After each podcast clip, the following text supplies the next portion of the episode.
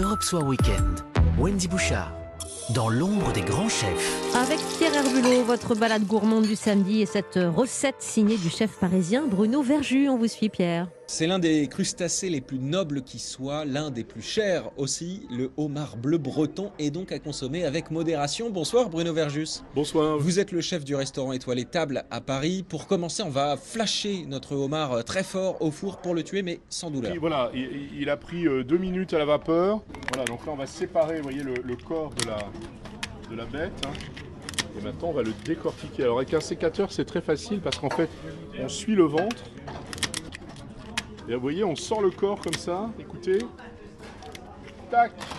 Et là on a un corps magnifique. Regardez, on a gardé la peau du homard, c'est très très beau. On, voit, on voit bien qu'il est encore euh, cru. Ah ben là je crois qu'il n'y a pas d'ambiguïté. hein. On voit bien qu'il est cru, absolument. Il a quand même pris cette Mais- couleur un peu plus rouge. Oui, parce que c'est la, la peau, euh, la peau du homard qui était au contact des carapaces qui ont un petit peu plus chauffé. Alors moi j'ai préparé donc un, Alors dites-moi, dites-moi. un petit beurre clarifié. Alors vous savez, on n'est même pas obligé de le clarifier parce qu'on va pas vraiment le faire chauffer. On fait fondre un joli beurre.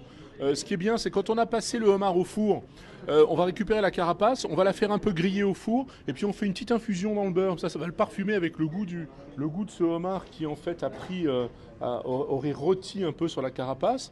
Là, regardez, on a la belle, la belle chair du homard. Vous voyez, magnifique. Ah, hein, regardez la nacre. Voilà, là, il est tout à fait cru, et je vais le plonger dans mon beurre. On va laisser pocher 4-5 minutes. Alors regardez, on est en train de faire un sabayon avec une petite purée de cresson et capre. Chef, le, le sabayon, c'est du jaune d'œuf, euh, de l'eau et beaucoup de beaucoup d'air qu'on incorpore, c'est ça? Ouais, c'est ça, et un bon, un, bon, un bon tour de main avec le fouet, puis ensuite on va terminer avec une petite note acidulée. Nous on aime bien mettre un petit vinaigre. Là, on dirait une crème. C'est Bah là ça va, ça va devenir une mousse crémeuse absolument magnifique, regardez.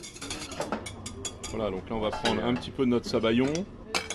Avec la purée de cresson. Avec la purée de cresson, voilà, on mélange. Petite purée de cresson, on a blanchi du cresson, hein, 20 secondes dans de l'eau. On l'a, on l'a mixé avec un tout petit peu d'eau et un petit peu de capre, hein, tout simplement. Voilà, je mets ma, ma petite purée de cresson sur le céleri rave. Petit céleri rave qu'on a cuit légèrement au sel. Puis maintenant, bah, le temps de le faire en fait, hein, c'est ça qui est magique.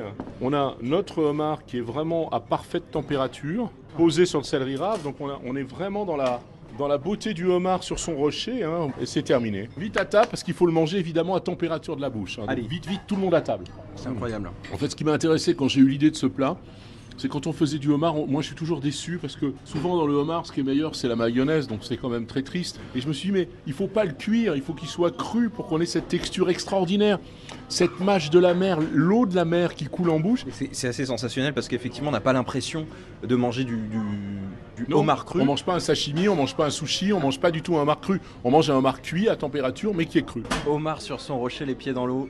Et on en a fait qu'une bouchée. C'est vrai qu'il reste plus grand chose. c'était délicieux. Merci beaucoup. chef. Merci beaucoup, c'était un bonheur de vous recevoir chez table et bah, bon dîner à tous. hein. À Paris, dans le 12e, Bruno Verjus, une étoile euh, au Michelin, recette à retrouver sur europe1.fr.